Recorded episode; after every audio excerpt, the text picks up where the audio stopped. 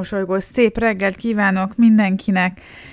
A 70. adáshoz érkeztünk, hihetetlenül gyorsan megy az idő, és hát az, hogy 70 adás van, túl vagyunk, elképesztő. Mai témánk a Bullet Journal tervező, Pinter Berzsényi Boglár vagyok, és ez pedig itt a Mosolygós Mondatok Podcast.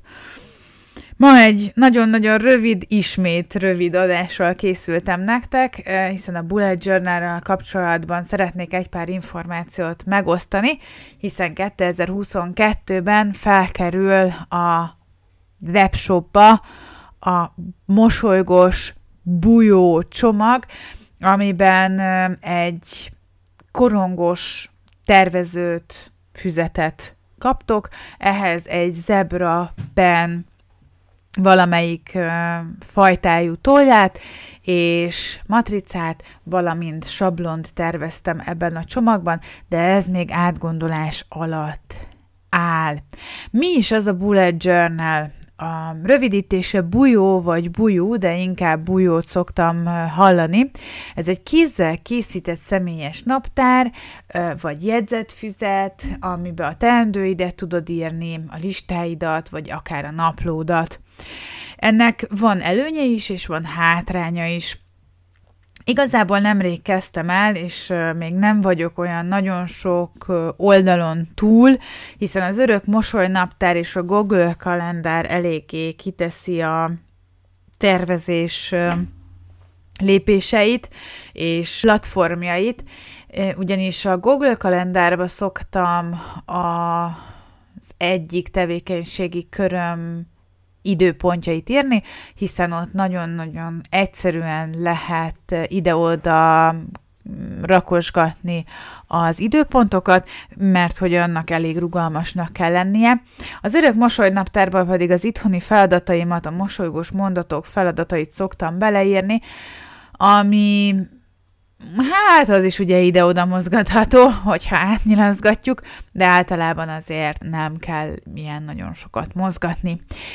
A bujó pedig igazából azért kezdtem el, mert egy kikapcsolódást ad számomra. Régen is nagyon szerettem rajzolni, csak nem tudok rajzolni, de nagyon szeretek, és ebben azt hiszem, hogy kiélhetem mindenféle kreativitásomat és ötleteimet, mert hogy, ez, mert hogy nem vagyok művész, tehát hogy egy szabadságot ad ez a tervező, személyre tudod szabni, saját stílusod szerint tudod diszíteni, és akár témákat is tudsz felvezetni egy-egy hónapban. Erre hozok majd természetesen videókat, a YouTube csatornán lesz külön egy bujó rész a scrapbooking mellett, hogy ezzel is tudjam segíteni a ti bujó tervezőtöket. A hátránya ugye az, amit a, a Google kalendára az előnye, hogy nem tudod annyira javítani, és nem tudod online ide-oda pakolgatni azokat a teendőket, viszont nem is tudod olyan sok helyre elvinni, mert hogy az azért elég nehéz, hogyha belepakolsz mindenfélét. De hát ki tudja, valaki, valaki ezt, ezt viszi magával tervezőként. Biztos emlékeztek Orbán Ágotára, akivel beszélgettem ugye a Wellbeing brand egyik szerkesztője, e, és ő mutatott egy kreatív napló példát, mintát, amit ő készít, hiszen ő is készít bujót és kreatív naplót, úgyhogy biztos vagyok benne, hogy Ágotával még fogok beszélgetni, és hogyha erre a beszélgetésre kíváncsi vagy, akkor meghallgathatod itt a podcast csatornán is, vagy akár a YouTube-on is visszanézheted, inkább azt javaslom, hiszen ott bemutatja a kreatív naplóját, és ötleteket ad azzal kapcsolatban, hogy hogy is kell ezt csinálni, és hogy is érdemes.